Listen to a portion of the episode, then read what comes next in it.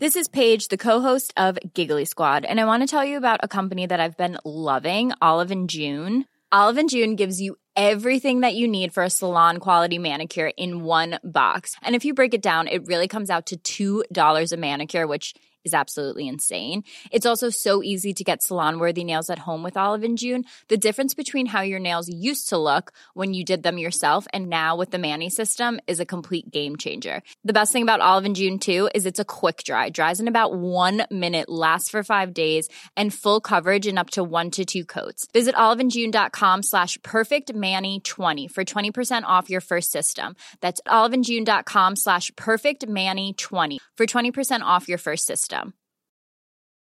Hey, it's Ryan Reynolds, and I'm here with Keith, co star of my upcoming film, If, only in theaters, May 17th. Do you want to tell people the big news? All right, I'll do it. Sign up now and you'll get unlimited for $15 a month in six months of Paramount Plus Essential Plan on us. Mintmobile.com slash switch. Upfront payment of $45 equivalent to $15 per month. Unlimited over 40 gigabytes per month. Face lower speeds. Videos at 480p. Active Mint customers by 531.24 get six months of Paramount Plus Essential Plan. Auto renews after six months. Offer ends May 31st, 2024. Separate Paramount Plus registration required. Terms and conditions apply if rated PG. Story time. Not too long ago, while hunting near Saddle Mountain close to Beatty,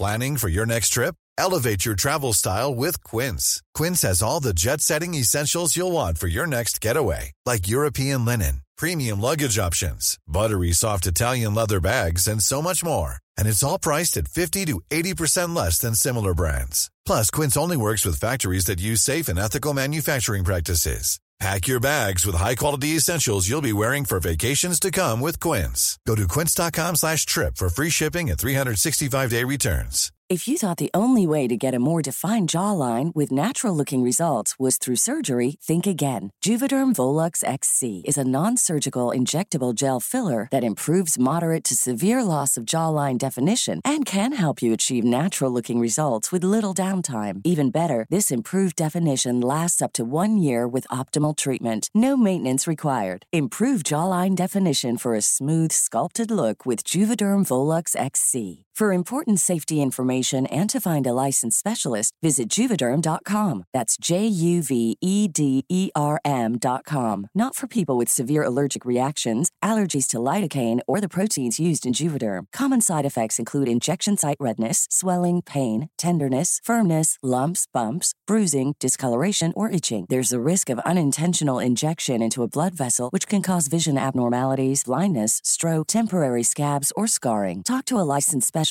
to find out if it's right for you. Hiring for your small business? If you're not looking for professionals on LinkedIn, you're looking in the wrong place. That's like looking for your car keys in a fish tank.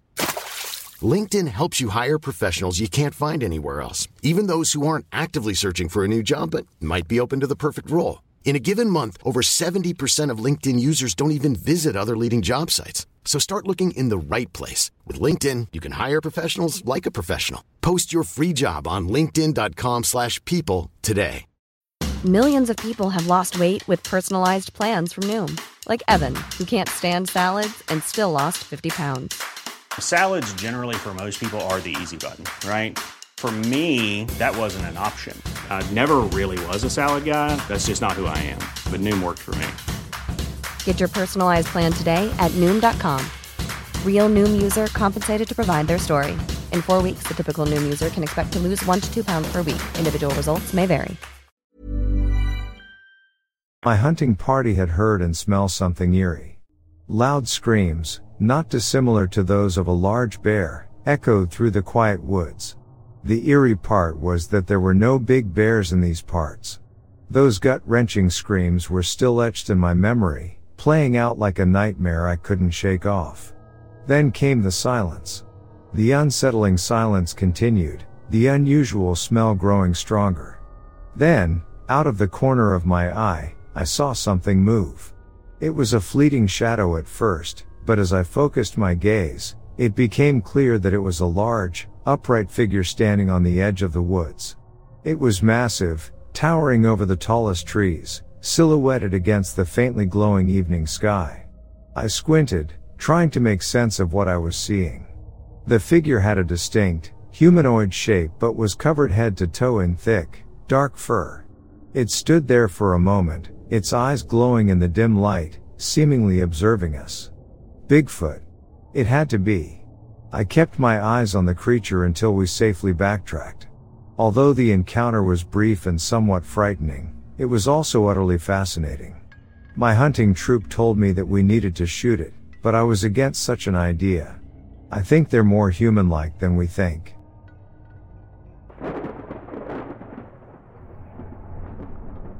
The legend of the Skinwalker has always sent shivers down my spine.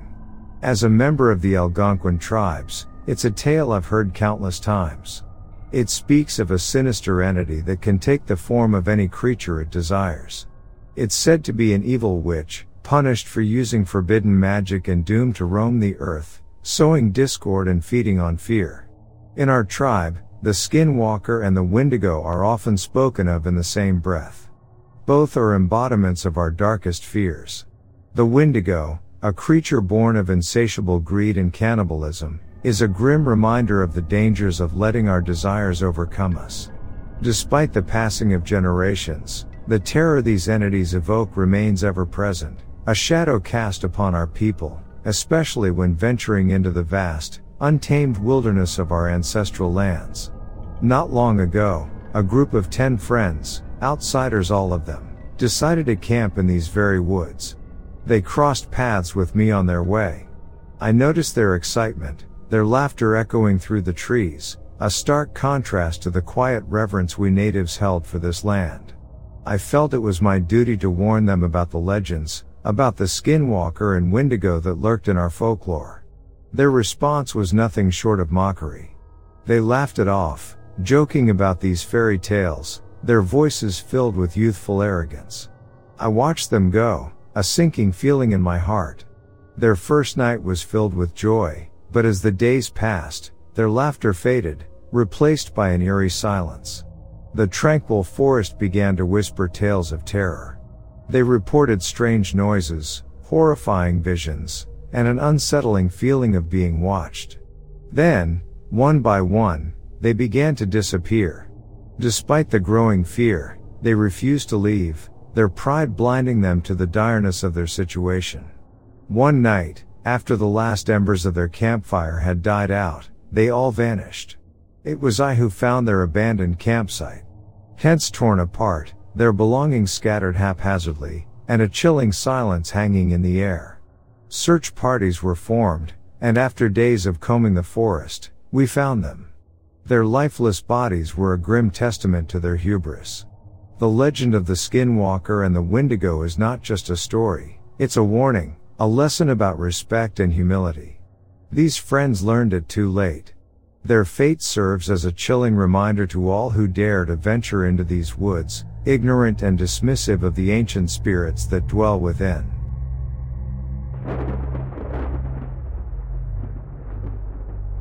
It was back in the early summer of 1991, mid-June or perhaps early July, that something truly strange happened on my family's 300 acre property, located about a mile north of Cape Perpetua, near the coast of Yachats, Oregon. I was driving down our private access road. There were some hikers further ahead, enjoying the tranquility of the dense woods surrounding us. That tranquility was abruptly shattered when a massive creature darted across the road in front of them, disappearing into the underbrush as quickly as it had appeared. I can still remember how the sight of it took my breath away. It was enormous, about nine feet tall, covered in long, brown hair. But what was most astounding was the speed at which it moved. One moment, it was there, standing in stark contrast to the lush green of the forest, and in the blink of an eye, it was gone, swallowed by the foliage. No sound accompanied its passage, no rustling of the leaves, no crackling of the twigs beneath its weight, and there was no distinctive odor that lingered in its wake. The creature left behind a single, blurred footprint, I didn't bother to measure it. The details of the print were far too vague to make out any useful information. But the sight of it, so striking in its alien quality, cemented the reality of what I'd just witnessed. The sighting occurred in the late afternoon, around 4 p.m., with plenty of summer daylight left. At my nearby trailer, I kept four dogs, all chained to prevent them from wandering off into the wilderness. Despite their keen senses, they'd shown no signs of being disturbed by any unusual presence in the forest.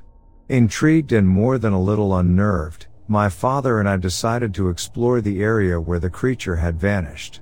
There, deep within the forest, we discovered a small pile of oyster shells.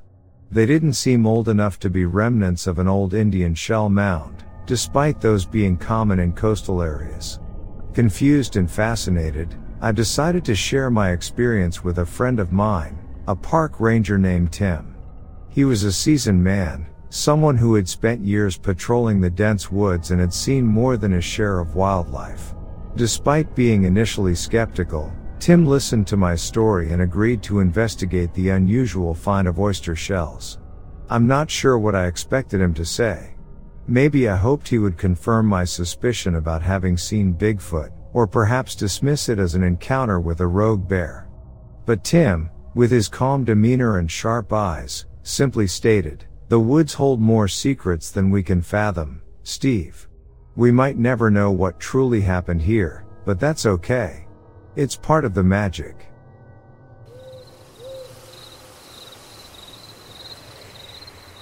Back in August of 2000, I witnessed something I still struggle to believe. I'm Jason Schaffer, a detective, and I'm about to share a peculiar encounter I had around 1:53 a.m. During a pursuit of three suspicious men in a vehicle. Blocking my path in the middle of the road was an 8 to 9 foot tall upright figure. I slammed on the brakes and stepped out of my car, needing to reassure myself that I wasn't seeing things. As soon as I did, the creature bolted, probably at a speed of 40 to 50 miles an hour, and was clear across the highway in a blink. For more than half an hour after this encounter, I couldn't stop my hands from shaking so much that I couldn't even hold a cup of coffee. That location has been off my travel routes ever since. Many speculate that the entity I saw was some form of Bigfoot, but given the lack of other reported sightings at the time, I can't definitively say that's what it was. However, I've heard numerous accounts of what's being termed shadow people around the Atlanta area. This leads me to believe that many folks aren't reporting their encounters due to fear of ridicule or humiliation. Some may not even recognize the existence of these entities. I'm convinced there are countless people who've experienced paranormal phenomena without realizing it, due to a lack of prior knowledge about these occurrences. That's the reason I'm sharing my story here. Feel free to share my experience with your friends and family, but I urge you to keep an open mind. Thanks for taking the time to read about my encounter.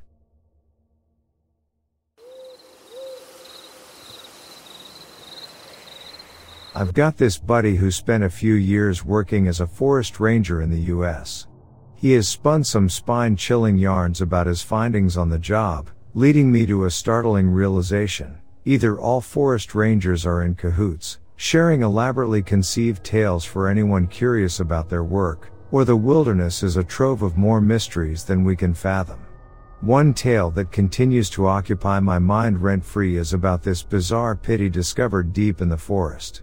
He mentioned receiving reports about an excavated pit that fellow rangers had stumbled upon while patrolling, just a gigantic, gaping hole in the middle of the woods. Being the curious type, he decided to investigate, and sure enough, he found the pit. A cavity in the earth about the size of a car, with an oddity at its center. A vintage record player in seemingly perfect condition. My buddy brought the relic back to the office, and the rest of the team filled the pit in. The record player became a forgotten mystery when no one came forward to claim it. A week later, they faced a reprimand from their superiors for failing to fill the pit, news that left my friend bewildered. He knew he and his colleagues had done so. However, they were met with undeniable evidence to the contrary when they returned to the site. The pit was there, untouched, without a trace of the soil they had used to fill it. The only change?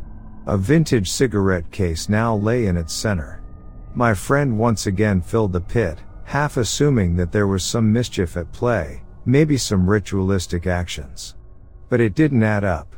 Again, nobody inquired about the cigarette case. So, naturally, he kept it.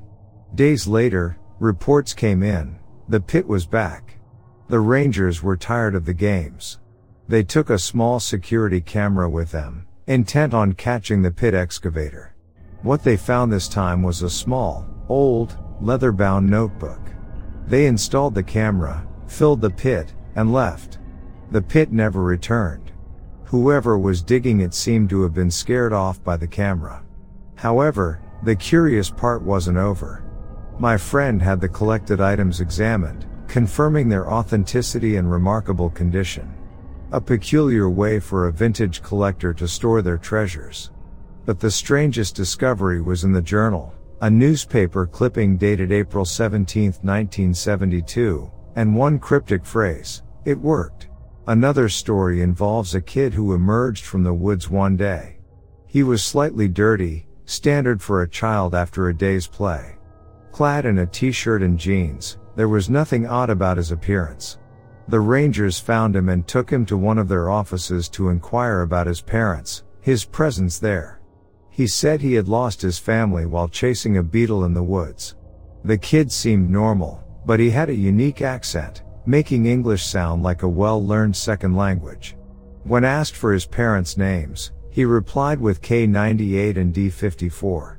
They probed for their real names, but he just kept repeating those alphanumeric sequences, confused by their questions. They tried to ask him for his parents' contact numbers, how long he had been lost, or any other identifying details, but to no avail. All the questions seemed foreign to him. Suddenly, the boy announced that he had made a severe mistake, bolted from the office, and disappeared into the forest. The rangers pursued him, but he was too swift. They searched the forest extensively but found no trace of him. Search and rescue teams were summoned, missing posters were distributed, social media shares were circulated, and the police even got involved at some point. But the child was never seen or heard from again. After searching extensively and covering as much terrain as possible, they found nothing, not even a footprint. Everyone braced for the inevitable moment when worried parents would show up asking about their missing child. But no one ever came. As time passed, the search efforts waned. The boy's story became a missing persons report with only a generic physical description to go by and the unusual names of his alleged parents, K98 and D54. Among the rangers, it became somewhat of a taboo topic. Nobody wanted to ponder the grim possibilities of where a child lost in the woods might have ended up. Yet, even with the scant hope of ever uncovering the truth, my friend holds a firm belief that boy was not merely lost, but somehow purposefully placed in the woods. He entertains the possibility that the kid might have been a product of an extraterrestrial entity masquerading as his parents. It's a peculiar case indeed, and one shrouded in an aura of suspicious activity. After the search died down, any mention of the incident on social media was pulled down. Documentation that had been released was suddenly redacted. Everything about the case, to this day, reeks of fishiness. But these are just two tales from my friend's time as a forest ranger. There's no shortage of eerie stories he's shared with me over the years, and whether it's all a grand inside joke amongst rangers, or the woods truly hold inexplicable mysteries, I may never know. All I do know is that his accounts have left me with a newfound sense of wonder, and a dash of unease about what lies hidden in the depths of our forests.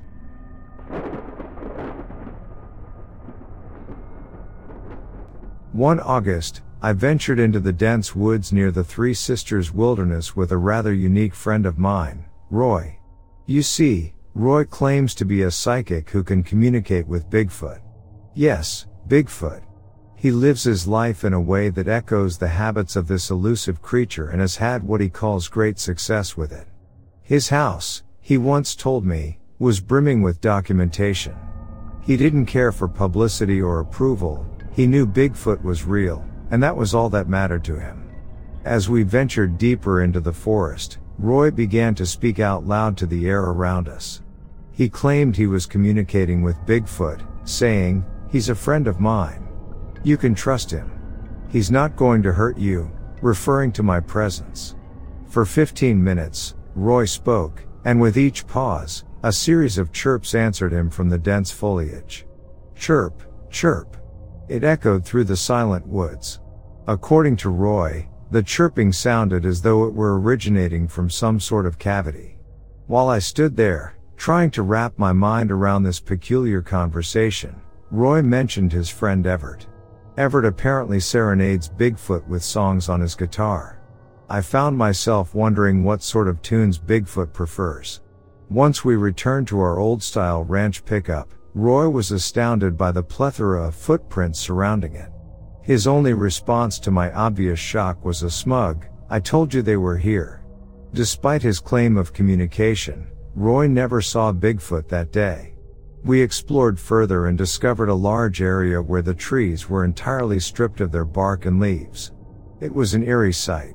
Roy didn't know what kind of trees they were, but he theorized that Bigfoot had stripped and eaten all the bark and leaves. As evidence, he showed me a patch of young cedar trees near what he called Bigfoot Mountain, where the bark had been similarly stripped away.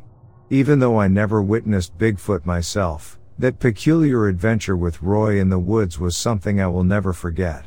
It made me question what I thought I knew about the world and opened my mind to the mysteries that might still be hiding within the depths of our forests.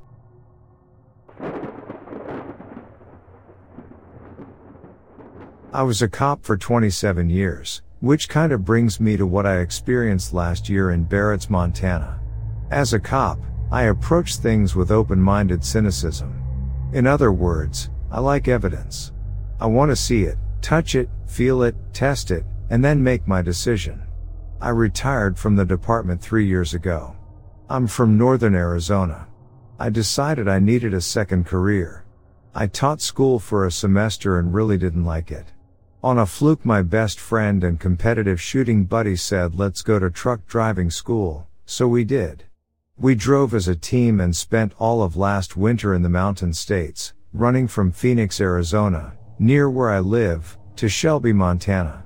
We used to overnight in Barretts, Montana at a Sinclair station with a cafe, a small store, and parking for about 20 semis.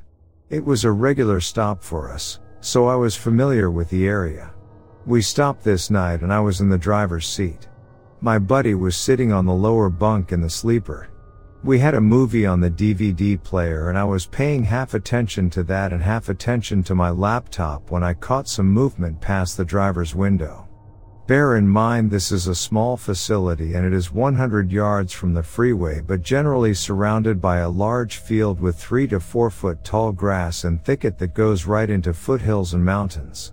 I looked in the mirror and saw the biggest presumed man I had ever seen step behind my trailer which was about 70 feet behind me. I said, Jesus, that's the biggest for I've ever seen. Damn.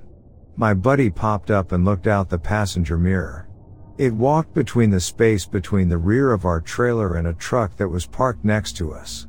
I didn't think any more of it for a while but then realized that when I caught the movement next to me the head of the guy was nearly at my shoulder level which was 10 feet off the ground. I was in my 2019 Freightliner Cascadia tractor. The bottom of the window line of my door is nine and a half feet from ground level. My cop brain went into assessment mode and I thought it couldn't have been that tall. There must have been a shadow casting on my window. I wasn't even considering Sasquatch. I was tired and put it out of my mind. I finished up and my partner and I went back to our bunks and killed the TV. The only noise is from my heater running. I fell into a very light sleep which was unusual because I usually sleep like a baby. I'm totally comfortable in my truck but not this night. It's like I felt like I was hovering between sleep and wakefulness. Around midnight I really had to pee since the cafe was already closed by 9 p.m. I climbed out of the passenger side of my tractor. For some reason, I felt like I was being hunted or watched. Maybe not actively hunted like prey, but I definitely was aware of something predatory being aware of me. I've been hunted by criminals and I've been around predatory animals, but I have never felt like this before. I finished quickly and looked around and scanned the grass field in the quarter moonlight and had a deep down feeling that I should not move toward the field. My instincts signaled that danger existed. I got back into the truck and locked the door. I felt like there was something out there that was dangerous, but only if I did something to trigger an aggressive response. I got back into my bunk and made sure that my Glock 10 pistol was in the cubby by my head. Being a retired police officer, I could legally carry in all 50 states, but I also made sure two spare magazines were close to hand as well.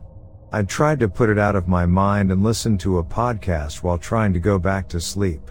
I slept a little bit, but I had a sense of foreboding. At 3 a.m. I bolted upright reaching for my Glock. I saw it, whatever it was, go by the front of the truck, this time in the space between the building and my truck.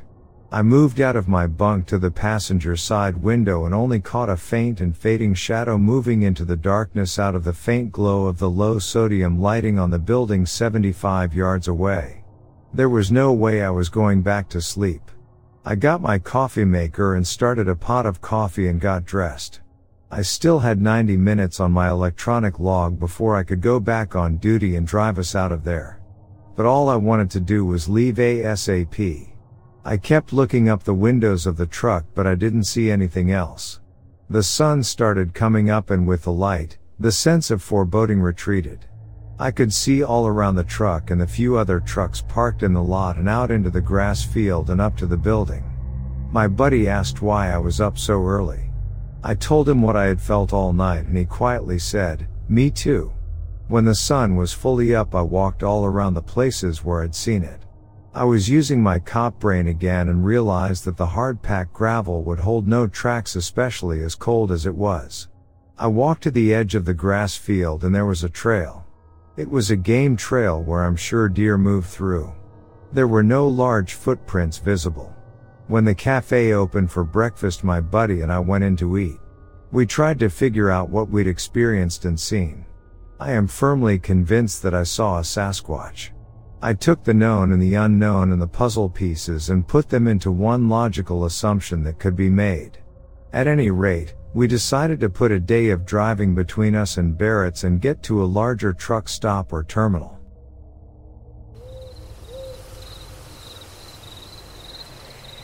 My name is Sam, and I've been a park ranger at the nearby Thompsonville National Park in Illinois for nearly a decade now. I've seen and experienced a lot in my years out in the wild, from the spectacular beauty of a sunrise over the mountains to the unexpected encounters with all sorts of wildlife. But nothing quite prepared me for the day I crossed paths with the enigmatic creature known as Bigfoot.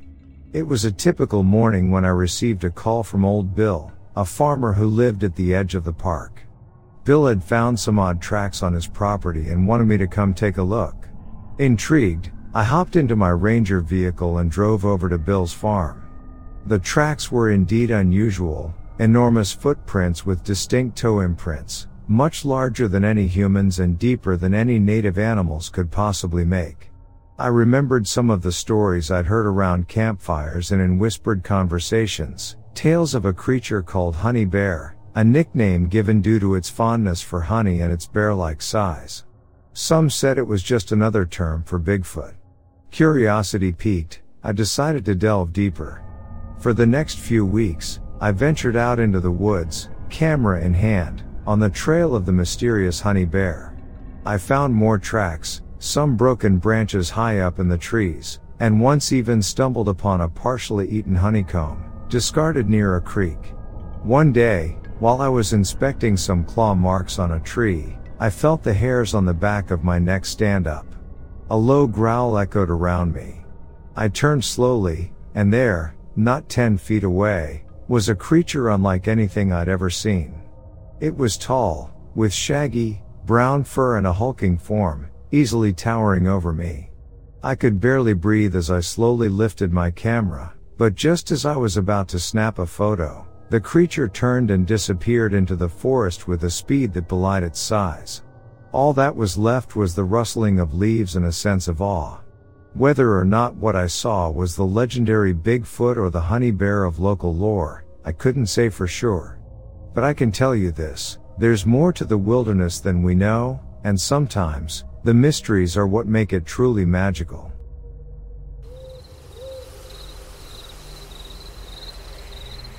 This happened to me a few years back. I live in a suburban neighborhood that borders a large park, part of which is public and the rest is a closed off reservoir. The public section of the park is sprawling over several acres. There are hiking trails in the woods, a baseball field, basketball and tennis courts, and a playground area. The park is accessible by car via a winding one lane road that goes through the playground area and around to more remote sections in the woods. Eventually, this road leads out to a major, busy highway. At one point, it was used as a cut through to get from the highway to my neighborhood and beyond. Nowadays, there are several much larger access points to the neighborhood and the cut through is seldom used. My story begins on a late winter afternoon.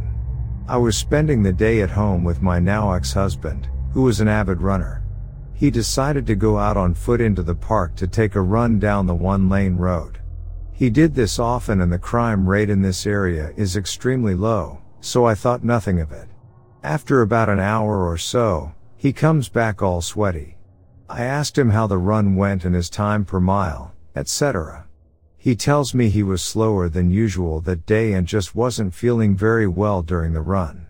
As he's heading to the shower to rinse off, he casually says, Oh, I heard this dog whimpering in the woods when I was running. I am a bleeding heart for wounded animals and asked him for more specifics. He said he had not gone to look for the whimpering dog because the noise had stopped shortly after it started. He then said the last thing we need is another pet and went off to shower. I sat there for a bit, looking at my three dogs laying on the floor and lazily pawing at each other. After a few moments, I couldn't stand it anymore so I laced up some tennis shoes, grabbed some treats and headed to my car. My husband was just getting out of the shower by then and I told him I was going to look for the dog. He said I was crazy but didn't try to stop me, nor did he want to go back out with me. By now, daylight was fast fading and it was close to 5.30 p.m. The spot he'd heard the whimpering was about two minutes from our house. I drove over and pulled my car into the shoulder, so as not to block the lane. I got out and started calling for the dog here doggy and other similar phrases to see if it'd start whimpering again or come out to greet me. I heard nothing, so after a minute or so, I decided to venture out into the woods. The woods in this area of the park are not too dense, with trees spaced at least 8 to 10 feet apart on average and the forest floor was blanketed with fallen leaves. Every step I made was a loud crunch. I'd stop, call out and be still for a bit, and then slowly move further into the woods. I thought I could hear a dog whimper once or twice but it always happened as I was calling out, so I couldn't be sure. The further I walked, the less light there was and the more dense the trees became. I had brought my cell phone but this one didn't have a flashlight app at the time. I'd been out there walking, calling, and stopping for about 20 minutes when I came upon a small clearing. I've always been fascinated by the occult but all the stories I'd read did not prepare me for what I saw in that clearing.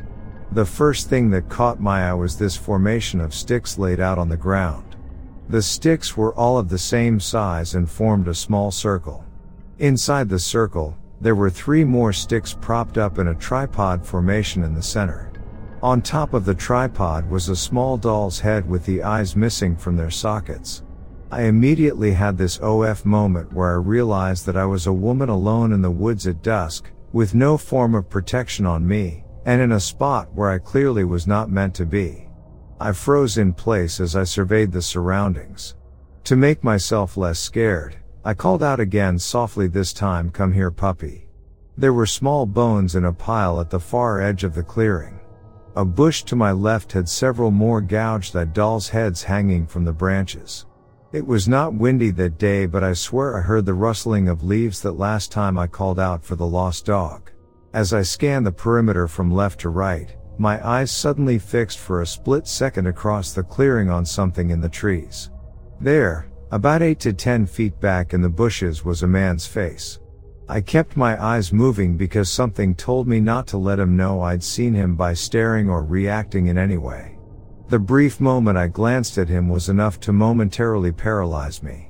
His hair was long and unkempt, his eyes were bulging almost as he stared at me. I couldn't see the rest of him because of the tree cover. At this point, my flight response finally kicked in and I was able to move again. I remember saying something to the effect of silly dog must have found his way home as I started to back out of the clearing, still scanning. He didn't appear to be pursuing me, so as soon as I was half hidden by trees on my side, I took off running at full speed to my car. I couldn't tell how long it took or how far it was but daylight was all but gone by now. I somehow made it back to the road, a few yards behind where my car was parked. I sprinted to it and locked myself inside. It took me four attempts to get my key in the ignition with how badly my hands were trembling. I finally got the car started and beat it the hell out of there. Took the long way home to my house by going out to the main highway and entering my neighborhood through another well-traveled intersection. As soon as I was home, I called the police to report what I'd seen. They never followed up with me. The more I've thought on this over the years, I'm convinced that the man in the woods was the one whimpering, to lure a gullible victim like me off the little road and into the woods.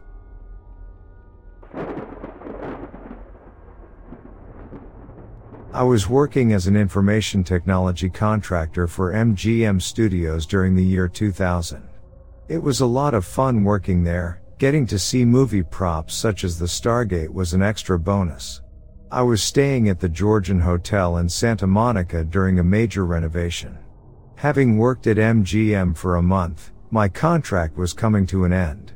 During my last night at the hotel, I woke up suddenly at approximately 3 a.m. via the light from the window and the night light in the room. I could see something floating in the middle of the room. It was the head of something I'd never seen and never want to see again. It was grotesque, a man's head with snakes as hair.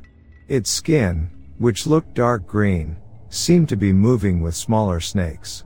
As I watched it, it moved its lips as if it was trying to talk to me, but I couldn't hear anything. I could see the back of its head in the mirror on the wall in front of me. I really don't know how I knew to say this, but I told him, it wasn't welcome and he had to leave. After saying this a few more times, it just slowly faded away. I got up and turned on the lights in the room. Working for MGM, I thought maybe one of the guys I was working with was playing a joke on me. I checked the whole room for anything that could produce this head image, but I found nothing. Needless to say, I didn't go back to sleep. When the time came to check out later that morning, I was too embarrassed to say anything. Heading into work one last time, I did ask the guys if they knew anything about it. They all said no and promised me they would never do anything so cruel. One of them did tell me that the hotel was in fact haunted. This incident has left me wondering just what it was I saw that night. I think it might have been a demon looking for someone to possess.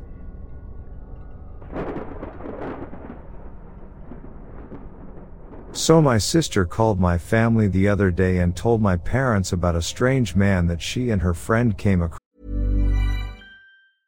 Hey, it's Paige DeSorbo from Giggly Squad. High quality fashion without the price tag. Say hello to Quince. I'm snagging high-end essentials like cozy cashmere sweaters, sleek leather jackets, fine jewelry, and so much more. With Quince being 50 to 80% less than similar brands. And they partner with factories that prioritize safe, ethical, and responsible manufacturing. I love that. Luxury quality within reach. Go to quince.com slash style to get free shipping and 365 day returns on your next order. Quince.com slash style. Cross. They have been there for about a week and were out walking in the redwoods when a man appeared out of practically nowhere and startled them.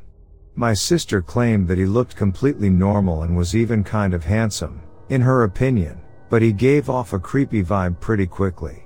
He apparently began asking them weird questions like, who they were and what they were doing out in his woods. After they explained that they were just out exploring, he quickly got annoyed and said they were liars. My sister and her friend began to walk away quickly as they assumed he was probably on drugs, but he walked after them and said more weird stuff. She says he even asked them to kiss each other because he knew they were lesbian lovers. They are not lesbians, by the way. My sister's friend apparently turned around and screamed at him to leave them alone. My sister said this is where he got scary as hell. She says he gave my sister and her friend the most evil and hateful look she's ever seen in her life and he said this in response you two are such disrespectful bitches I've killed a few of you over the last few years and oh love to add you both to my count. My sister and her friend didn't even hesitate and both booked it right after he said that.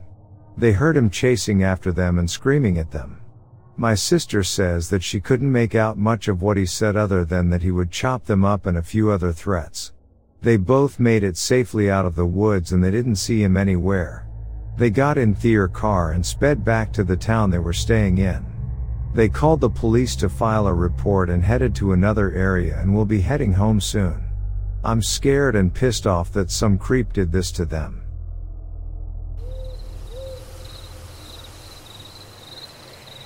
I served my country, Great Britain, for 12 years all over the globe. I've seen my fair share of face to face with some of the most evil people on earth. But nothing comes close to this. I was sent to Alberta, Canada to do some training back in 1993. On the first day, I and a friend decided to go for a walkabout to get to know the area. We bumped into a few Canadian soldiers. A few words were exchanged and one shouted back, don't let the monkeys keep you awake, they laughed. We just looked at each other and then carried on. While out on exercise, a few of the guys said they were woken up in their sleeping bags by being pulled along the ground. I heard this a few times over the weeks. Also their kit rations and other bits going missing. Nothing came of it. Also an incident of one soldier missing, who was found the next day miles away from his platoon.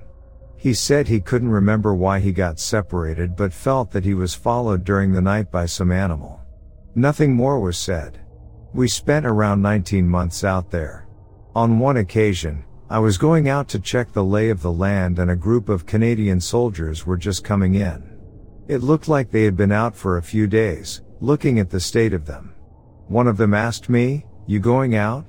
I replied, I don't know, he said. Monkeys. Watch your back.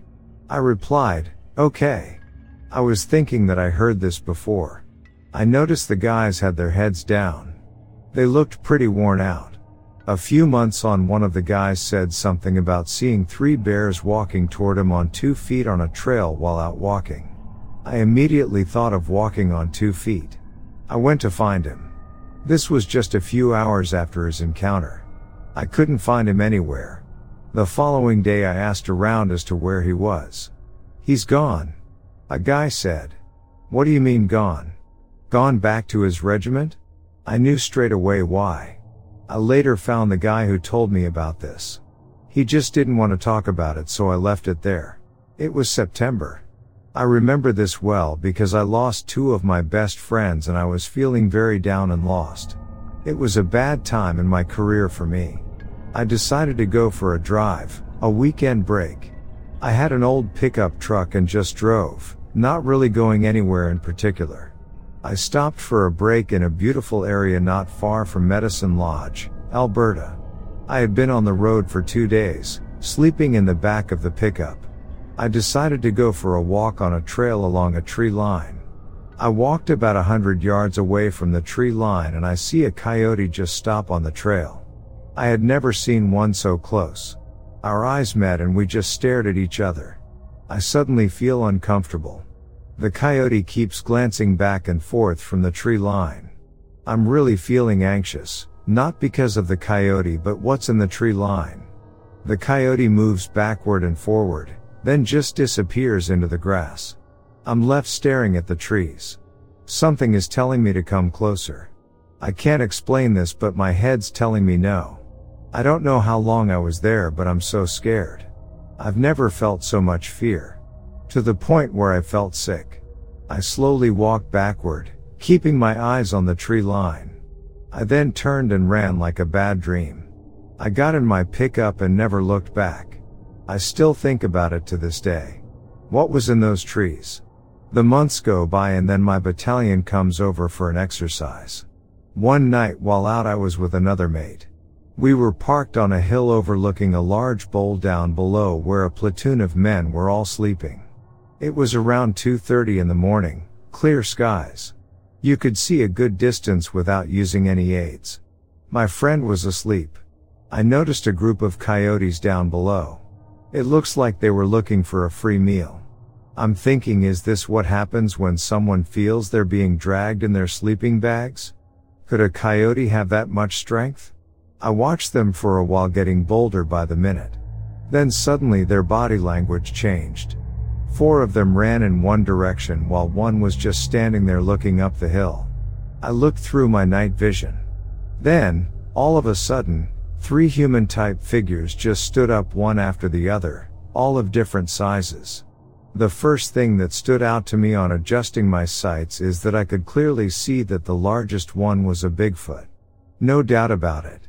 It was standing at nine feet tall, and the second one was around seven and a half feet tall. The other one was six feet in height. I looked at my mate still snoring away and just left him to it.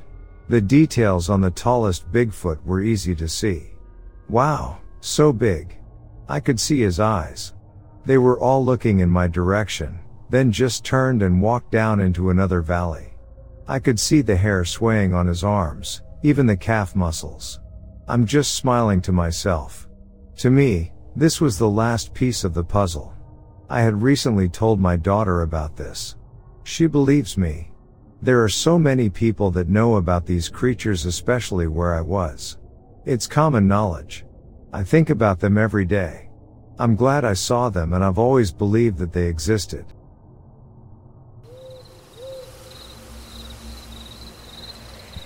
Thorndale, Ontario is a place no one in here has likely heard of. It lies just north of London and is home to approximately one woodchuck, two beavers, and a few deer. Jokes aside, I lived in this town as a child, and grew up country, although London Arva was already not that far away and I did go to a high school in that area.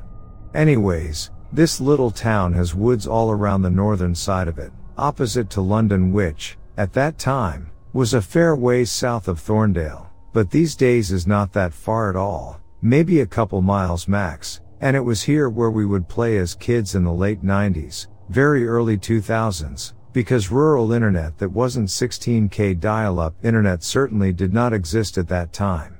One day, while playing out in these woods, we heard a distant, but gut-wrenching scream so loud that it hurt our young ears. Somewhere, distantly, someone was in major distress. We only heard that scream before there was dead silence. We told our parents but, being kids, we lost interest in what had happened. Me and my friends' fathers went out, being big country men, and when they came back even us kids knew they'd seen something horrible. Years later my father told me that he found a woman with an axe buried so deep in her skull it came out the other side of her head. He did, naturally, call 911, but the person who committed the act was never found. So to this day Thorndale still likely has a murderer roaming its couple of streets.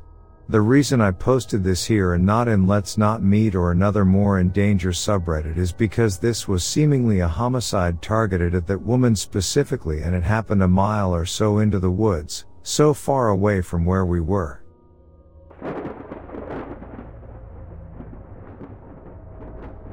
This incident occurred on April 29, 1982, in Newport News, Virginia. I was working the second shift as a field engineer at the shipyard and would get home between 11:30 and midnight. I would listen to the Richmond Rock station at 102.1 MHz to relax and sometimes a challenge to receive, since it was 80 miles away. This night's reception was excellent and it was 1:30 am before I knew it. I told myself I would listen to one more song before going to bed. About a minute later, I heard some static that is characteristic of weak signal fading on FM. Okay, so I would go to bed now. I turned the stereo off and went down the hall to the master bedroom. Before I could turn on the room light, I noticed an orange glow, like a sodium vapor light, and some blue-green flashing lights out my back window. I had window shades on all windows since I needed a near dark to sleep during the day when I was on the third shift. I approached the window to open the shade and get a better look. My backyard adjoined a soybean field operated by the Baptist retirement home that was on the next street over. I knew they weren't out harvesting soybeans at 1:30 a.m. A voice in the back of my head warned me not to open the shade. I started to anyway but was warned again. The shades I bought had the edges curled in the two years since I had bought them, so I was able to see out a narrow slit. In the orange glow, I saw a figure about four feet high. It turned back towards the lights and disappeared out of my field of view. I tried to move the shade, but my fingers and arm wouldn't respond. The lights got much fainter and disappeared, all within a few seconds. Then, I was able to open the shade. I saw nothing. Suddenly I remembered the previous events of my life, Enfield, Connecticut 1966 and 1974. Again I asked them what was happening. I asked if it really was them. The answer I got was you will know soon. The following morning I immediately went to my backyard and looked for any indication of the previous evening's activity. I saw nothing. I was very disappointed, for at last I thought I had real evidence. A few days later, I looked out the window and saw three rings touching each other. They appeared to be perfect circles about 12 feet in diameter and from 4 to 6 inches in thickness and made of a gray black powder. My next door neighbor, a retired Air Force officer was gardening out back. I brought him a grass blade from the area. He immediately identified the material as a fungus common to the area due to the high humidity. He said the fungus typically starts as a small patch, then grows in random shapes outward, sometimes forming rings up to 2 to 3 feet over several weeks. I showed him the three perfect 12 foot circles that appeared overnight. He had never seen anything like that. He then showed me several places where some of his azaleas were missing. The dirt was still fresh like they were pulled out by the roots.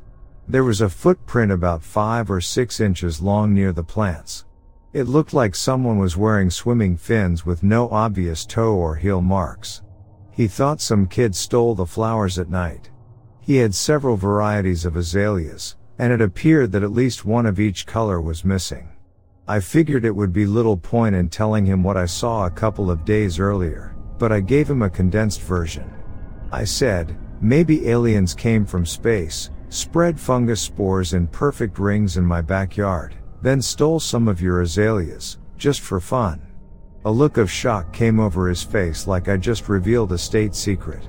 He was not amused by my whimsical explanation. Instead, he asked me to tell him if I ever saw any little kids messing around his backyard. Sure, I said, I'll let you know.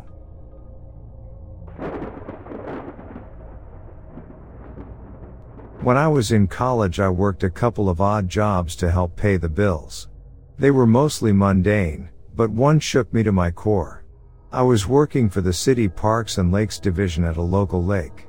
It was a job that did involve some hard work, cleaning and repairing the boats and motors, but it also had more than enough downtime.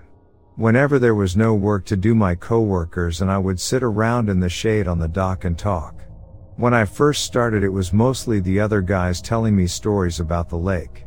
Most of them were your run of the mill fisherman stories, but there were a few with a much darker feel. It wasn't long before I started to have my own odd and nunners in the park. I split my time working there between the boat dock and working night security in the campgrounds.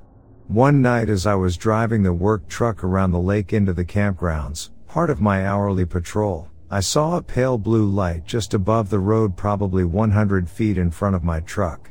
As I got close the light grew in intensity, then when I was about 30 feet away it took on a smoky appearance and dissipated in the night sky. That incident was definitely odd, but not at all in a scary sort of way. The next two incidents I had during the night shift, which led to me refusing to work the shift anymore, were definitely more disturbing and physical. Maybe a month after I saw the floating light, I was driving down the hill from the campground back to the lake when I saw a man run out of the bushes. He was dirty, terrified, and wearing only his underwear. The first thought I had was that he was on drugs. The campground was cheap so we did get our fair share of homeless drug addicts. I quickly realized that wasn't the case, however. The second he saw my truck he came running towards me, clearly not looking to hurt me but rather for me to save him. When he was still a few yards away I was going to open my window to ask what was wrong when suddenly I saw a second person run out of the bushes. This time it was a woman. Her t-shirt was torn and dirty, her legs scratched from running through the bushes without pants on. I was confused to say the least, but the confusion quickly turned to anxiety when I saw she was carrying a large knife. Obviously this is what the man was running from. He didn't seem to notice her at first so I motioned to the passenger door, hoping he would get it so we could drive off and call the police before she got too close. As I was motioning to him was when he spotted her. He looked me in the eyes, and I could tell he knew he should run to the truck, but I watched as the panic overtook him, and he ran. The woman chased after, both heading across the road down into the brush towards the lake. I drove off to the park ranger station and called the police. I could hear the echoes of the man screaming and the woman's yelling. I talked to the police after they handled the situation. The man had been stabbed, but he would live. I went home, obviously shaken. Two months after that I was driving the truck through the campground and I saw what looked like a military style duffel bag hanging from a tree. The closer I got the more definition the shape took. By the time I was at the campsite I already had the police on the phone. I could hear the wife sleeping in the tent, but I decided I would let the police wake her and inform her that her husband had hanged himself. I never worked the night shift again. I thought if I worked strictly during the day on the boat dock all this would stop. I was wrong. I did work an entire summer without incident, but it was in the winter that it happened. It was a cold winter, by San Diego standards at least. Many times my shift would start before the sunrise, having to get the boats ready for all the fishermen coming in the early morning hours trying for trout. On one particular morning I got to work around 5 a.m. It was cold, in the mid 30s, with frost still on the ground. I walked straight onto the dock and into the shed we used as a workshop. Most of the mornings the only employees at the park were me, a young woman who worked the concession stand, and a park ranger. Often the park ranger would come down to the dock about 20 minutes into my shift to make sure I had everything I needed. On this morning I was inside the workshop with the door closed, space heater on, and was working on a broken motor. I could tell when another person walked onto the dock because it would make the whole dock bob slightly in the water. I felt the dock rise and fall beneath my feet and kept at my work, assuming it was just the ranger. I could tell the footsteps went up to the door, paused for a second, then continued towards the end of the dock. After about five minutes without feeling the footsteps return I opened the door to see what the ranger was up to. I looked to the end of the dock and no one was there. I assumed I must have mistaken the slight waves of the water for footsteps, but noticed the water was smooth as glass, and that all the boats were tied up. I took a step out of the shop to get a better look and could hear the crunch of frost under my feet. When I looked down I noticed that there were two sets of footprints. One was mine, going from the shore straight to the shop. The second went past the shop, down the edge of the dock, and stopped. There were no prints going off the dock. I turned and saw the ranger walk towards the dock down the shore. I quit once he got within earshot.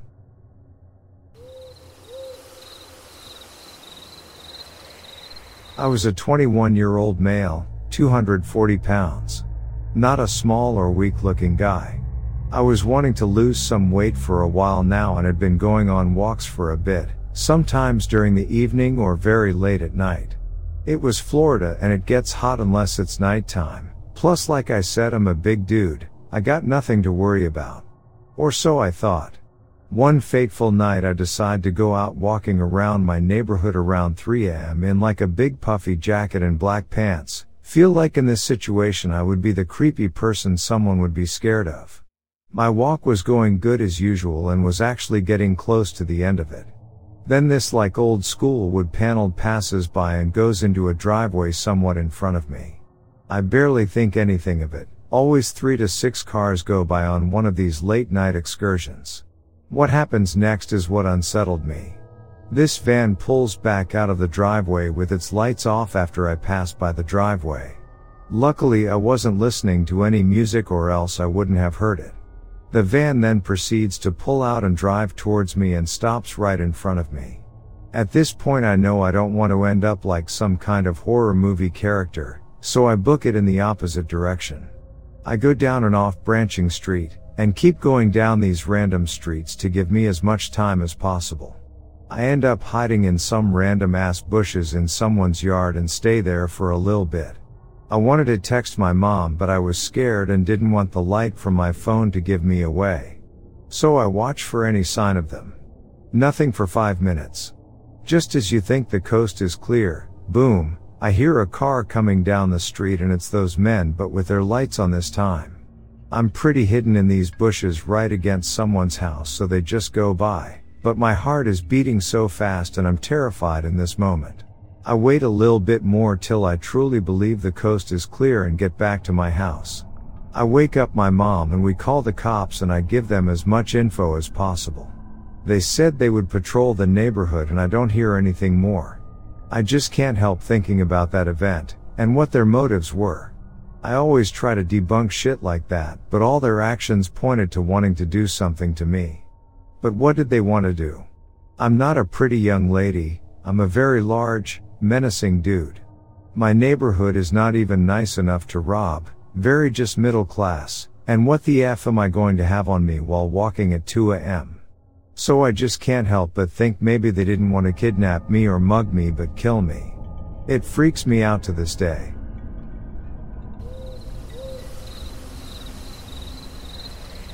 I experienced a handful of peculiar occurrences, but they ceased until I met my wife. In our first apartment, an unseen presence would tap on the soles of my feet as I slept. Every other day for two months, after returning home from work, the microwave clock would read 514, while the one on my nightstand read 714, despite all other clocks displaying the correct time. In our kitchen hung a wine bottle holder. My wife always positioned the labels outward, but occasionally, all bottles except the top one and bottom one would inexplicably have their labels facing inward. The bullet casings from my grandfather's funeral flag, lined up on the bookshelf, would occasionally rearrange themselves. When our lease expired, we moved to another apartment where the only oddity was the persistent foot tapping as I tried to sleep. The year following, we built our own house. In the two years we've lived here, a variety of oddities has persisted. I've noticed shadows without sources, and the foot tapping continues. Our cat and dog often seem to follow something invisible around the room with their gaze. A small pig statue on a dining room shelf rotates on its own. Footsteps echo on the wooden laminate floor we installed in the living room, day and night. The wine bottles also persist in their rotation, as in our first apartment. My wife finds these events somewhat unnerving, but we mostly view them as a source of entertainment. We've made a game of spotting what's changed each time we walk into the house. Our resident ghost, which we've affectionately named Bud, hasn't ever displayed any violent or threatening behavior. In fact, we've taken to talking to Bud. However, the day we returned home to find all four stove burners switched on, twice in a row, did unsettle us. After the second incident, I addressed Bud directly, requesting that he not leave the stove on and risk burning the house down. Since then, it hasn't happened again. Through all these occurrences, I can't help but believe in the presence of something beyond our understanding. I often wonder what prompted this entity to make itself known and why Bud has chosen to follow us. Despite the peculiarities, it's been mostly harmless, and, in a strange way, Bud has become a part of our family.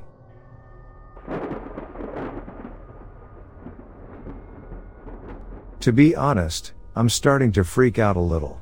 Of all the spirits I could think of that might have attached to me, none felt quite right. But there was one, a playful, gentle spirit, who I hadn't considered till now. It's dawning on me that our Bud might actually be a young girl I once knew during my time overseas. Her name was Ally, the 11 year old daughter of our translator, Alex.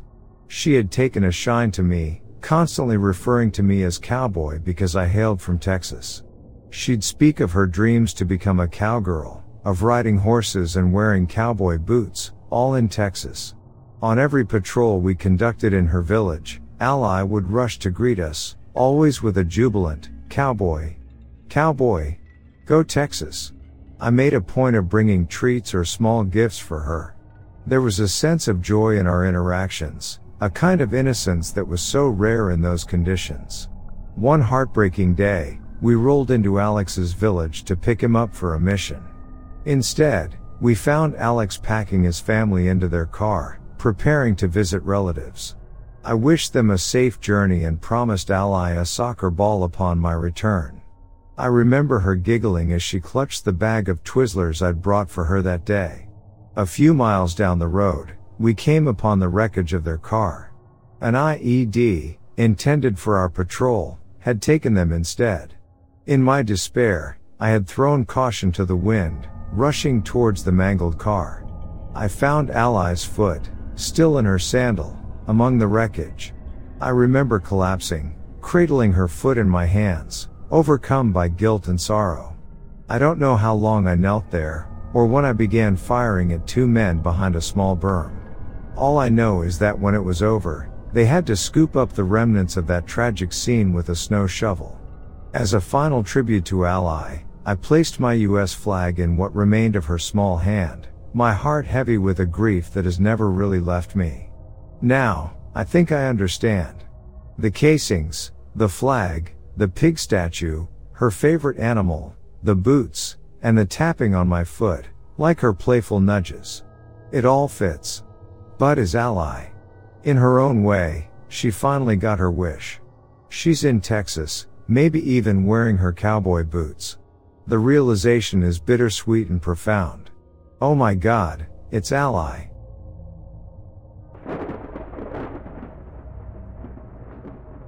At our lease we are fortunate enough to have an old house that we have cleaned up and live in. It is extremely old and was owned by the rancher that used to own the property. When we originally started cleaning it out it had been vacant for years, Animals had gotten inside and tore the place up. Holes in the walls, floors, etc. We boarded up the walls, and other holes, closed and permanently locked old closets. My dad and I sleep in one room, an uncle in an adjacent room, and my other uncle in a trailer outside. About 11 p.m. on 11-5-11 my bed starts moving back and forth, with me in it. I thought it was my dad shaking my bed, playing a joke on me because that's just his nature. I said, Dad stop. It was obvious he wasn't doing anything and was asleep. My bed literally rocked back and forth with me in it for almost a minute and all I could think about was the scene in paranormal activity where the demon grabs and pulls the woman out of the bed. I knew that was about to happen to me any second. Then lights started shining in our window and I heard doors open and shut, pans clinking together in the kitchen, and thought, I'm about to die. Eventually it all stopped and I went to bed.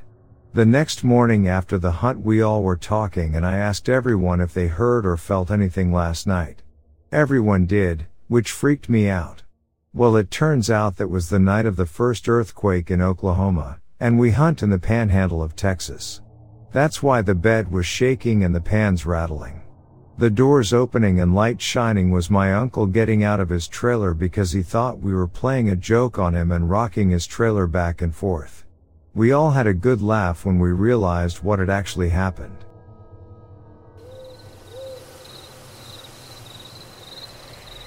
Okay, it all started out when my brother and his friends went down the hill playing in an old stagecoach house. Shortly after that funny things started happening, like stuff being moved around my mom's little trinkets especially being moved around. For example an old perfume bottle with an air squirt pocket deal with tassels on it. Then one evening my brother was doing his homework in the living room and the hutch doors with wood latches like on a deer blind window moved on their own. And the doors opened and then slammed back. Then he heard what sounded like running up the stairs. He freaked out and told my mom he was not staying in that house. He was basically crying he was so scared she told him to calm down. It was nothing but she was scared herself. Two nights later my brother which was 14 at the time woke up and there was a young girl bellied up to his bed. Watching him sleep. He tucked his head under the covers and stayed awake till the sun came up. A night or two went by and he was in his room. He heard his clothes hangers clanking around in his closet. He ran downstairs told my mom what happened. They both stood at the bottom of the stairs and yelled. Can you please leave Cooper alone? You are scaring him. He can't even stay in his own room you need to leave. At that moment his door slammed shut which really freaked my mom out. My brother said screw this. He stormed up there and said I'm not scared. Look. I'm getting my shoot gun out and I will blow your head off if you come out again. His gun was in his gun cabinet in his room which had a key lock and left the gun by his bed. For a few weeks nothing happened so he went to pull his gun cabinet keys out to put his gun away. And they were not in his nightstand or anywhere else. So months go by and it's just little things that are happening. One day my mom was cleaning my brother's closet out and underneath a bunch of crap was a suitcase that hadn't been used. In about a year she picked it up and heard something. She opened it and it was his keys to the cabinet. We are guessing it put it in there after getting scared. A few nights later she showed up again in the corner of my brother's room. He freaked out ran downstairs. Woke my mom up and she remembers it being 3.12 am. He slept with her the rest of the night. I come home from college a few weeks later knowing about none of this. Few mornings go by and my mom always asks how did you sleep last night? Every miming it was always gray. It feels good to sleep in my old bed but it's so weird I keep waking up at 3.12 am every single night. Still she says nothing about the stuff that has happened. Walking around the house alone I felt weird and taking a shower I felt like someone was watching me. I had never felt that before. Well one night I was at the house by myself and heard what sounded like someone jumping on the bed upstairs. I yelled hey and the door slammed. I got my keys and hauled down the road to my friend's mom's house. I'm getting goosebumps just telling this story. Well, I confront my mom and she spills the beans about what is going on. A few nights later, I come home from partying with my friends and there is anime come from the oven. And a cast iron pot was on fire. The funny thing about it was that oven was only used to store pots and pans. The oven didn't work. It was an older antique oven. My mom woke yelling, what are you doing? And she realizes it would be impossible for me to light that oven. I was freaked out bad. Really didn't want to stay there anymore, but I did. Well, my mom got a hold of a paranormal person in Virginia and told him the stories. Told him where we lived. He did some research and got back with us and faxed a pic of a little girl that was 11 that died of smallpox in the stagecoach house. And before showing my brother have him describe her. Well, he described her to a T. The paranormal guy said that when my brother and his grind went down to the house they might have woke her spirit and since they were around the same age she just wanted to play and followed my brother back to the house. And she would not hurt him she wanted to play jokes and stuff. After that my brother wasn't as scared. He would just tell her to leave him alone, but would leave little trinkets out for her to play with. And they would always get moved around but nothing else dramatic happened with the little girl. I left quite a bit out, but if I typed all of it my fingers would fall off. The house burning down is another story. Hope y'all enjoyed.